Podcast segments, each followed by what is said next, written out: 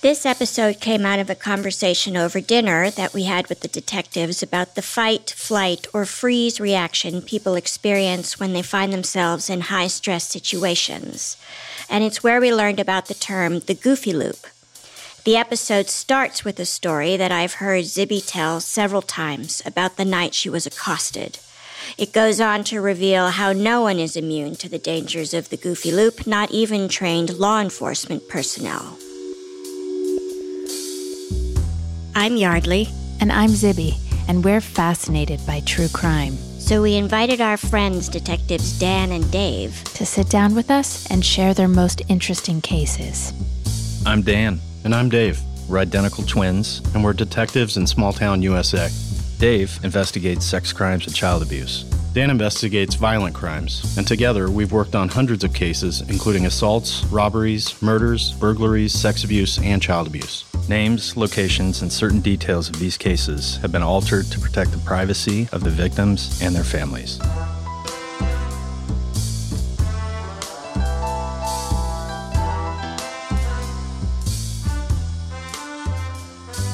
I moved to Los Angeles many years ago now.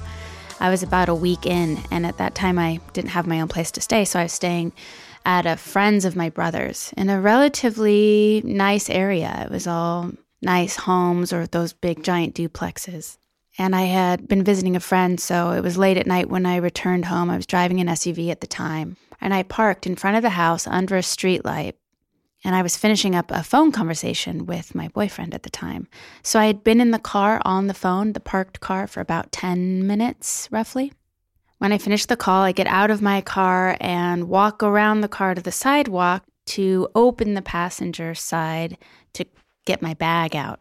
Just as I'm doing that, someone crawls out, kind of like Spider Man, from underneath my car and pops up right in front of my face. And my mind wasn't processing what was going on, so I believe I said, Oh, sorry, sort of just as a default. And then he grabbed my throat. And I heard in my head, Oh, fuck, I'm being attacked. Fuck no. And then out of nowhere, all I could do was say fuck you over and over and over again. It was just coming out of me. I don't know how loud it was. I think it was coming out as loud as I possibly could. And I was just flailing my arms and legs, trying not to let him get a good grip on me. But right on the heels of that, I was suddenly smelling this very pungent scent of what I kept thinking was his fear. And I don't know, you know, I don't know why. I mean, this is all so instinctive at this point. There's no real time. I I don't know what time was doing. And so we were going on like this for who knows. I, it could have been 30 seconds, it could have been 5, it could have been a minute. I really don't know. It felt like a long time in that moment when another guy came out from underneath my car in the same fashion and popped up and he had a knife, which I saw. And the first I almost called him a gentleman. the first gentleman, the first attacker, sort of spun me around toward the second guy with the knife. And the guy with the knife did a sort of a stroke down, like from top to bottom at me, and cut my shirt open vertically, but didn't manage to get my skin. And in that moment, I thought, oh, now I'm not going to be okay. I didn't smell fear coming off of him uh, I was in over my head. I was outnumbered, and this is when I slowly started to give up in a certain way. The two guys had me now up in the air. The second attacker had my feet. The first attacker, the guy who I felt was afraid of me, had me by the neck. And uh, their getaway car comes screeching around the corner. It's a small car, jam packed with guys in it. And the driver flings the passenger side door open and they're all yelling, Get her in the car, man, get her in the car, let's go, let's go, let's go. The second attacker who had my feet starts pulling me toward the car, and the first guy holding my neck didn't move. And we looked up at each other. I made eye contact with him, and he said to the second attacker, Let her go. And the second attacker was like, What the fuck, man? No, no, no. What do you don't do this to me, man? Fuck you, you know, something like that.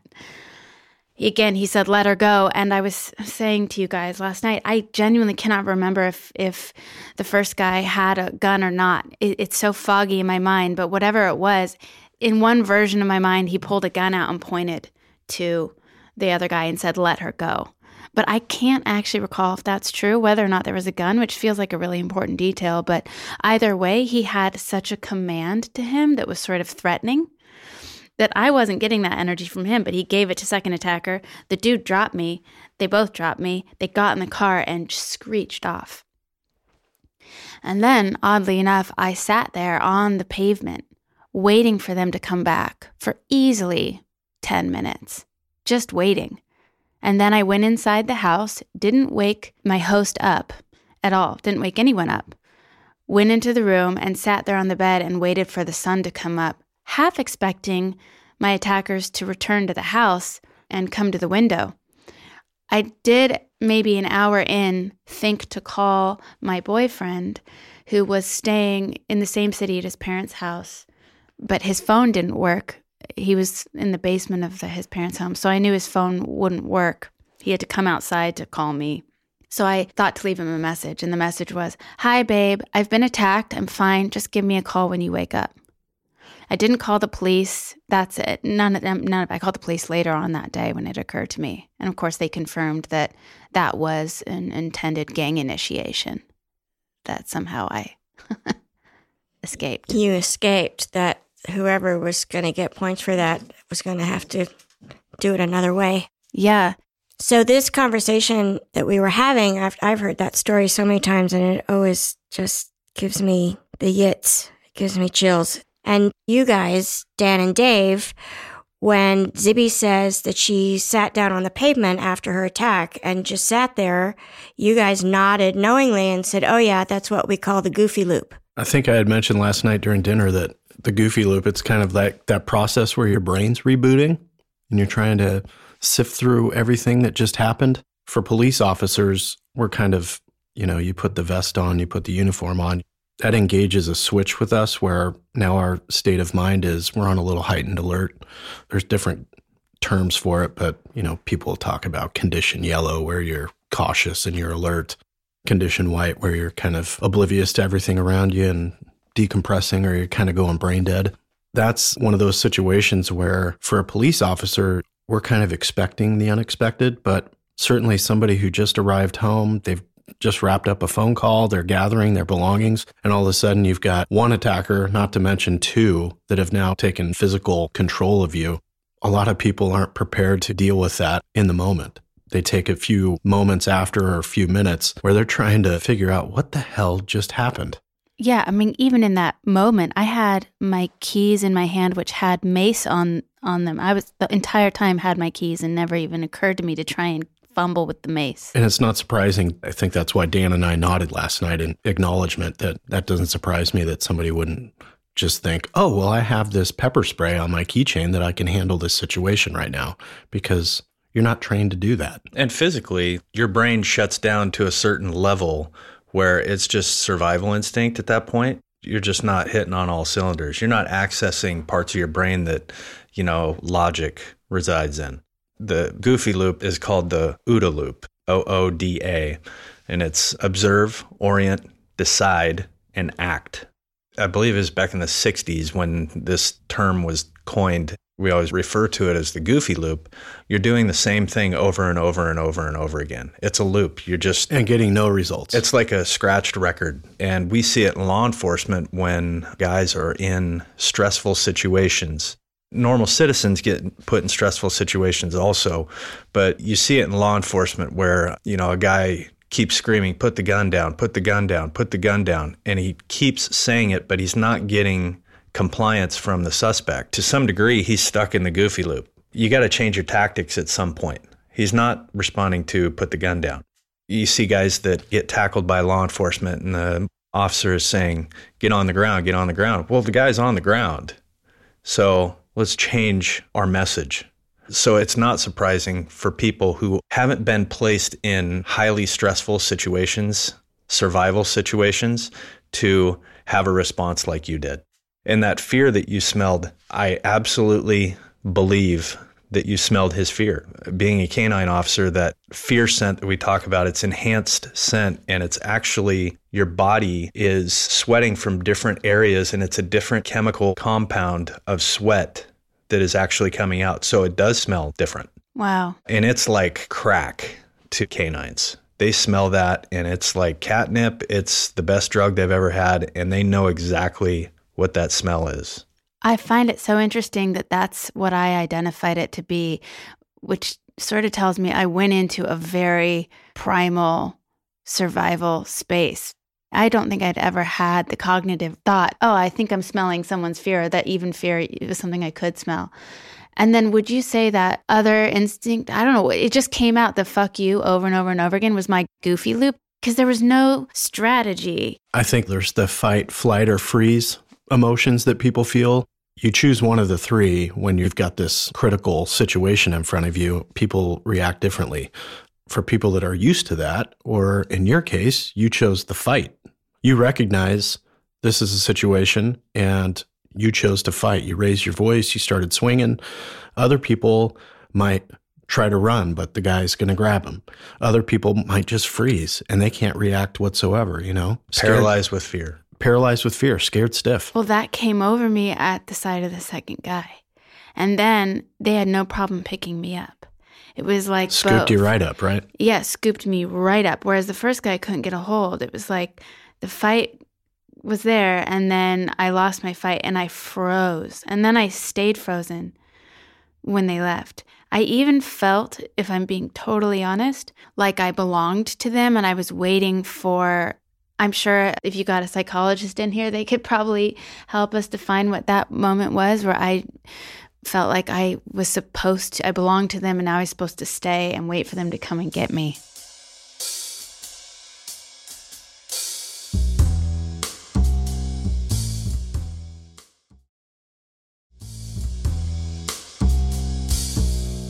I was curious when the second guy with the knife cut your shirt. Do you think he meant just to cut your shirt or he meant to cut you? Yeah. I always felt like he meant to really cut me.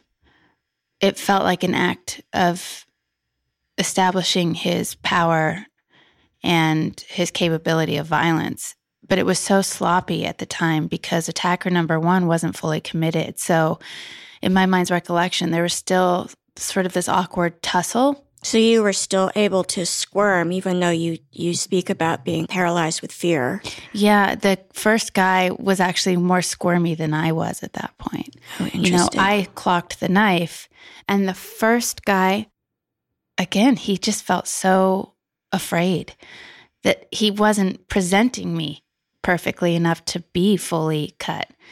And yes, I felt instantly more vulnerable and exposed. Like, like it's strange how my shirt being cut and now exposing me in just my bra made me feel instantly weaker.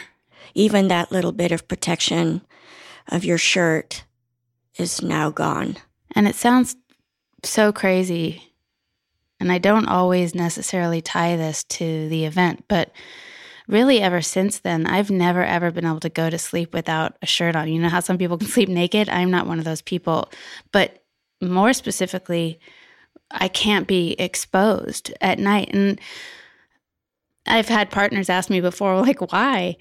But there's something about the nature of being so unguarded when you're sleeping. You know, the body just goes to sleep and just that's it. You're not on guard. And so having my chest exposed has never ever felt particularly safe, especially when I'm sleeping. It's the strangest thing, but maybe it's about that. I totally get that. I uh when I was married my the second time, I I have had terrible insomnia forever and ever. But I did sleep better when I was married the second time and I and we slept in very different patterns. Like I would go to sleep at 10 or 11 and my second husband wouldn't fall asleep until 3 and then I would wake up early and he was still asleep. So in some ways I think I felt as though somebody was watching over me. Um, yeah. Although I wouldn't be able to speak to the technical aspect of this, what you're describing sounds like some form of PTSD to me. That's so interesting. When my shirt was cut open and my chest was more exposed, albeit I was still in my bra, it became instantly clear that I was the weaker female, specifically the female, and that there were things that these two men could do to me as a female that you can't do to another guy. And I felt that so specifically. As a woman, I have a very visceral connection to that comment. But I also am surprised and grateful that he didn't take another swipe at you. Me too. One of the things that I think is noteworthy in, in your account of that event is law enforcement, when we engage with a suspect, hand to hand combat, things like that. Unfortunately, I've been in a lot of fights. Not everybody wants to go with the program. The dynamics of human combat are pretty intricate. And you recognizing that the guy who's holding you really wasn't committed to it really threw a wrench in the plans. And you fighting back, I think, broke some of his commitment.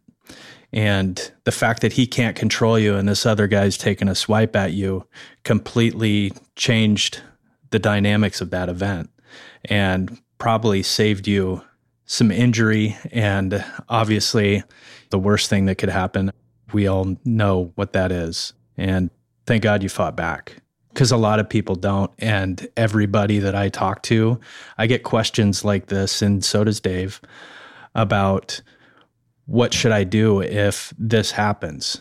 Fight your ass off. They're not expecting you to fight. So don't be a victim and fight for your life. And you did. It's weird. I never ever think about it or talk about it. So it's weird to talk about it and then get feedback about what those dynamics are. You know, I've never stopped to think about how my fighting back was potentially the thing that was the wrench in the plan, you know, that I put a wedge between this guy's initial intention, the first guy when he got, got out of the car, and his lack of commitment, his lack of follow through. Well, how, how long do you think that they sat in this car and actually planned what they were going to do? They had it all planned out. They had a guy under your car. They followed me. They you were sitting in your car, which is a big thing that I don't recommend. Don't sit in your car. Get out of your car. Go to your house. Don't sit in your car when you're walking into a, a parking garage. People can be watching. They can be hiding behind cars. So go to your car, get in your car, and leave. Don't sit there and text and things like that. Get out of that situation. When the second guy shows up and you mention the knife, that's also a survival technique. You recognize this guy's got a deadly weapon and he just swung it at me and almost got me. That's just a survival technique that now you recognize, okay, well, I'm not prepared to deal with that. So, would fighting have caused him to maybe plunge the knife inside you? So, it's just, to me, that's just being agile and adjusting your survival technique. What, what do you think it was that made the first guy refused to, to choose me. I think that he wasn't prepared for the response you gave him. The fuck you, fuck you, and the swinging. I think he fully expected you to be compliant, be a freezer. And I'm guessing that he had not done that before. Maybe that's why he's chosen for this potential initiation activity is that he's got to prove himself. So with him, who knows? It's all speculation, but there could have been uh, a large part of him that respected the way you reacted to it, that you weren't just going to go without a fight. And then there's another point where you look up at him and you guys make eye contact. When you see a wounded animal and you look into their eyes, it's different than looking at it from 50 yards away. There's a connection there, and who knows? Maybe that coupled with him respecting that you put up a fight, that you weren't just going to go with him, he was like, I don't want to be a part of this, at least with this particular victim. I guess you could say his internship as a gangster ended that day. He's not going to get hired.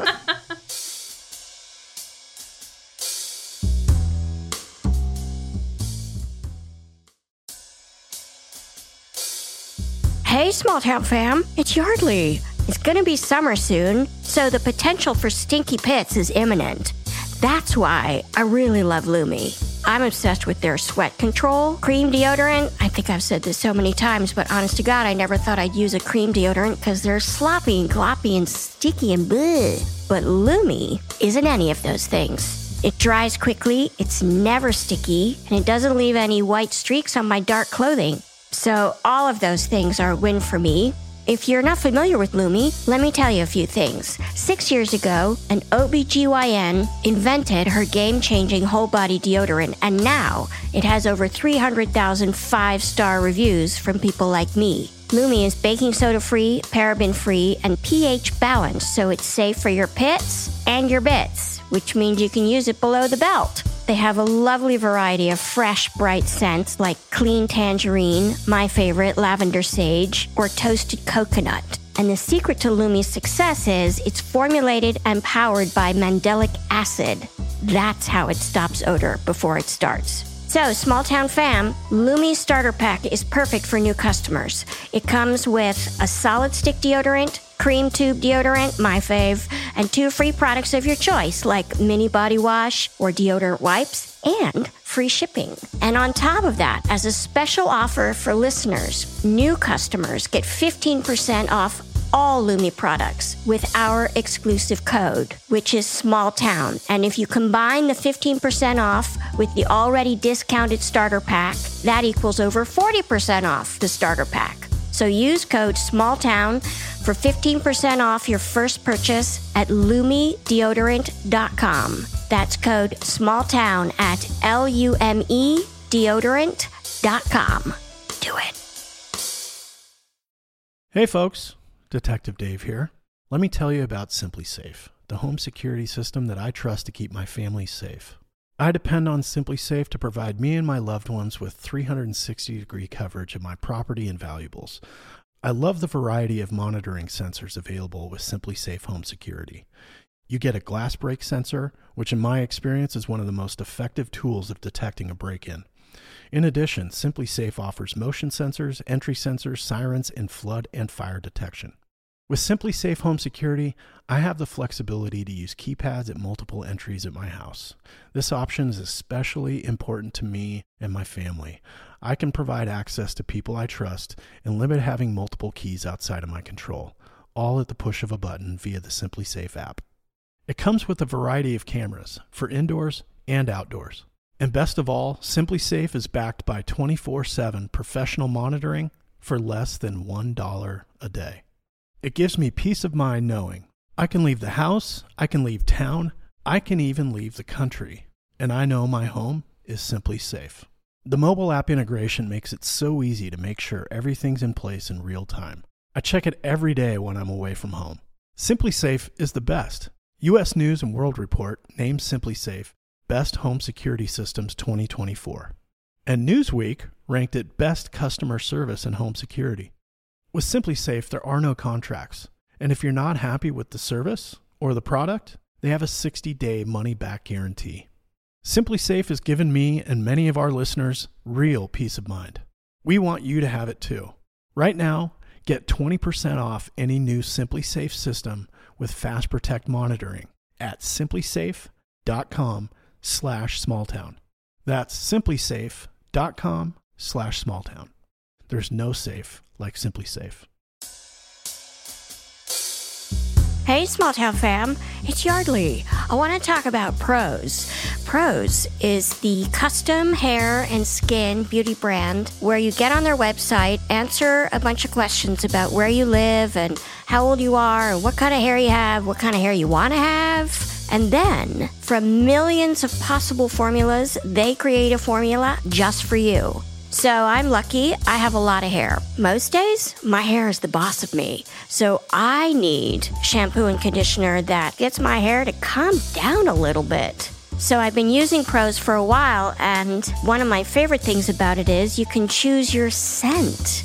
They have a review and refine tool which learns from my feedback and then adjusts the formula. Also, Prose is a certified B Corp. It's cruelty free and it's the first and only carbon neutral custom beauty brand. So it's not only better for you, it's better for the planet. So, small town fam, Prose is so confident that you'll bring out your best hair and skin that they're offering an exclusive trial of 50% off your first subscription order at prose.com slash town.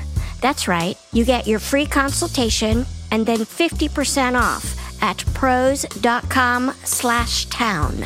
That's P-R-O-S-E dot com slash town. Do it.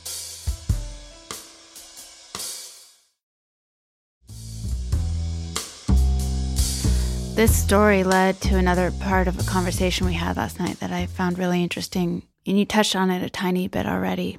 Being officers exposed to high stress situations, you were saying sort of primes you to be able to slow time down a little bit more when you're in a confrontational situation. We call it stress inoculation. The more situations that you're put in that are high stress, your body becomes used to that feeling. You're never going to be fully prepared for every scenario and, and you're going to react differently. But the more situations that you're put in where you have to access adrenaline, it's intoxicating sometimes, that adrenaline. And when you can recognize that you're tapping into adrenaline, you're accessing other parts of your brain, and you're conscious of it, it calms you and you're able to make better decisions in those circumstances the more times you've been exposed to it. Right. I remember my first vehicle pursuit that I actually initiated, went to initiate a traffic stop on a vehicle that I recognized they're probably up to no good, but waited until I got a violation that I can pull this person over and I'm not violating their constitutional rights. I finally go to pull him over and this guy didn't even tap the brakes, accelerated. And I remember thinking, well, that's different and suddenly pulled a U turn.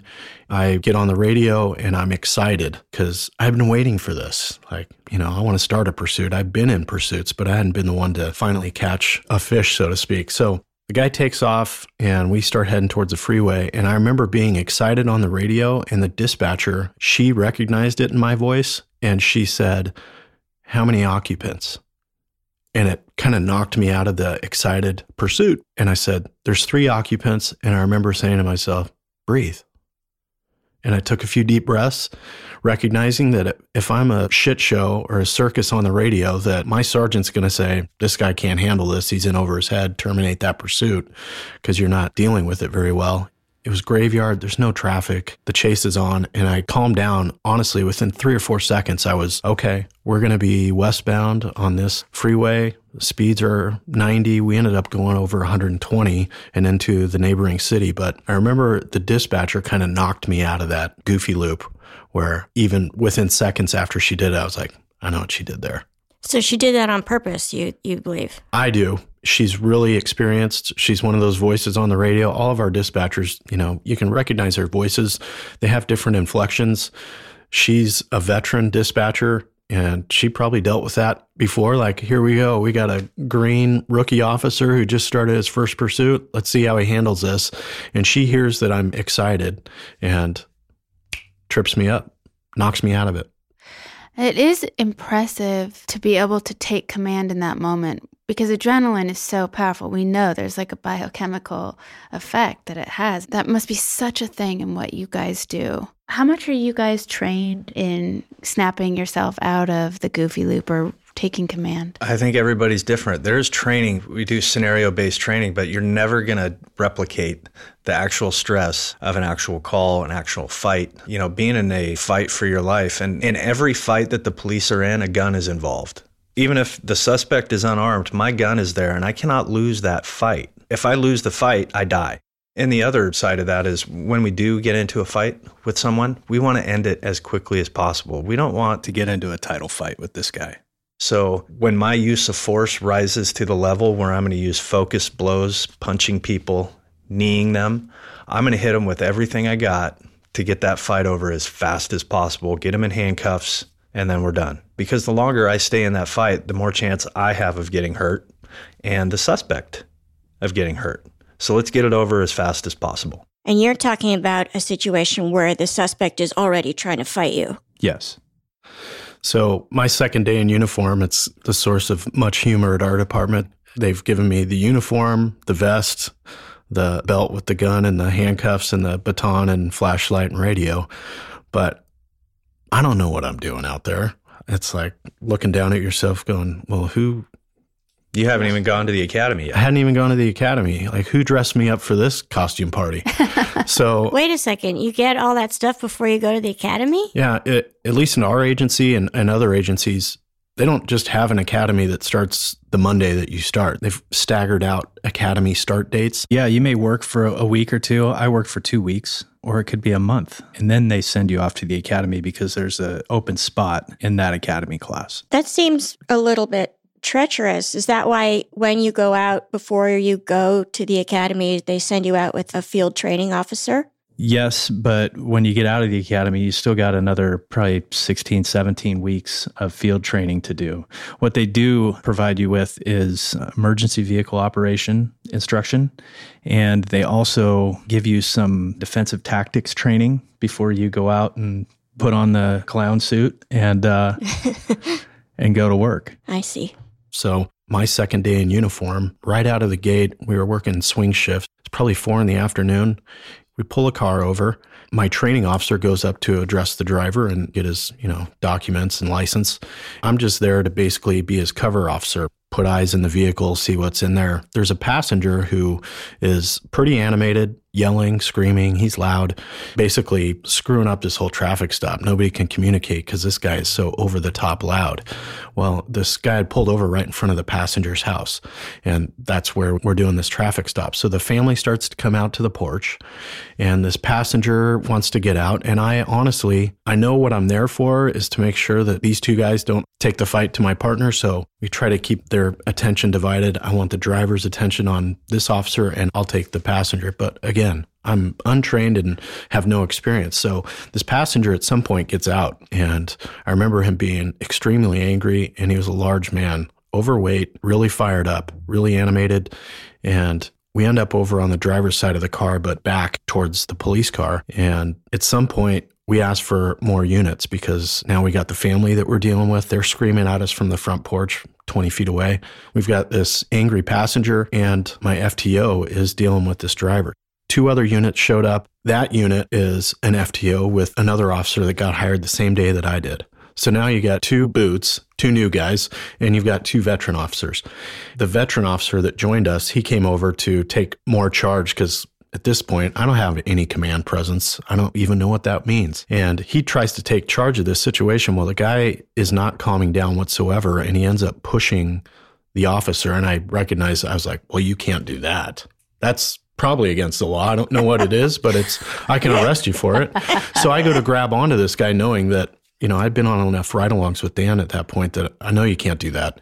So I put my hands on him and I go to grab him and he kind of turtles, brings his arms in. He's shaking back and forth, like rotating at the hips. So he's trying to shake us off of him.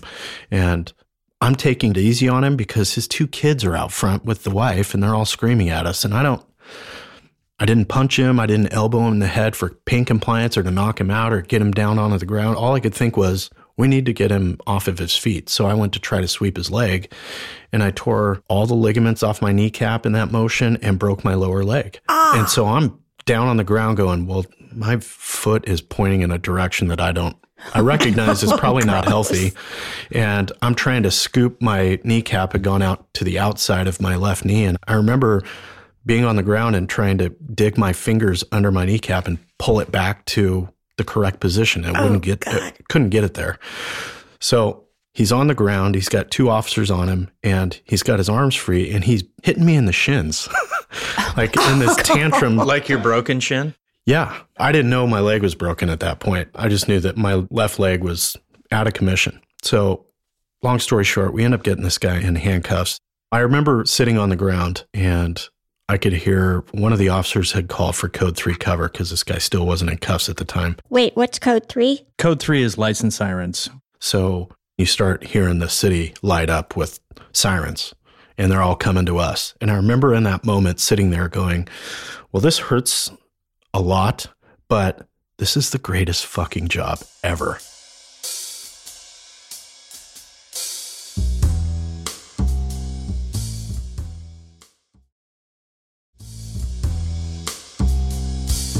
So, one of the things that my partner Matt and I present to typically it's high school students, we talk about online safety and awareness, but a piece of that, I also have a slide dedicated to just situational awareness. Nowadays, you see it all the time. I actually saw an article the other day where a girl had her face buried in her cell phone and she's walking around train tracks and gets hit by a train because No. she's not paying attention to what's around her. She's so Wow. enveloped in this cell phone that she didn't realize there's a freight train coming at her and she gets hit by this train.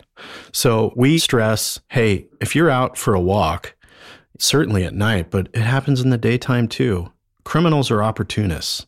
So if they're walking down the street and they see someone who's not paying attention to anything, they think, well, I could probably just walk right up on this person and grab that cell phone and their purse, and they would never have any idea that I was just a few paces behind them.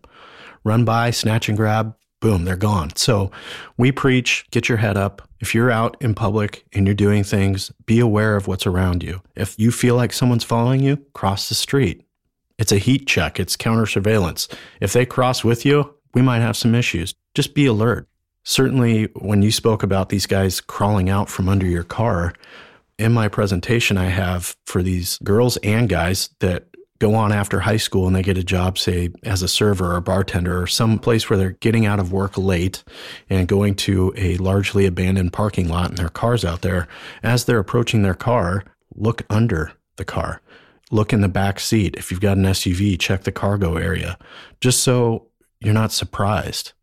It's certainly a one off, your situation or another situation where somebody approaches their car and they get grabbed from below and knocked off their feet and now they're getting mugged. Ugh. But it happens. So be a little proactive about your own safety.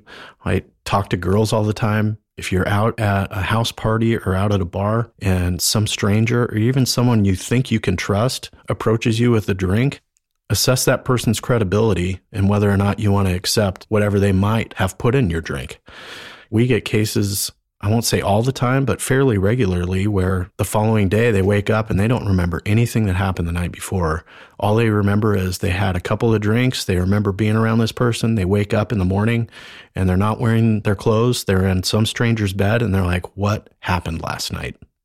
That's terrifying. Right. And those are situations where I want to teach parents to teach their sons to respect women and their choices, not to take advantage of people who are vulnerable or incapacitated. In our state, if you have sexual intercourse or sexual contact with somebody who's incapacitated or doesn't have their mental faculties, that's a really serious crime. Going to prison for a long time type crime. For Zibby and I, the takeaway of this episode was manyfold, so we hoped that if we told these stories, our listeners would also hear some useful information about what to do and what not to do should you find yourself in a compromising situation. Small Town Dicks is produced by Zibby Allen and Yeardley Smith for Paperclip Limited, with editing from Logan Heftel, Billy Florio, Yeardley, and Zibby. Music for the show was composed by John Forrest. If you like what you hear, please subscribe to us on iTunes, Stitcher, Google Play, or wherever else you like to listen to your podcasts. And follow us on Facebook, Instagram, and Twitter at Smalltown Dicks. Also, visit our website, smalltowndicks.com, for more information and to leave questions and comments for the team.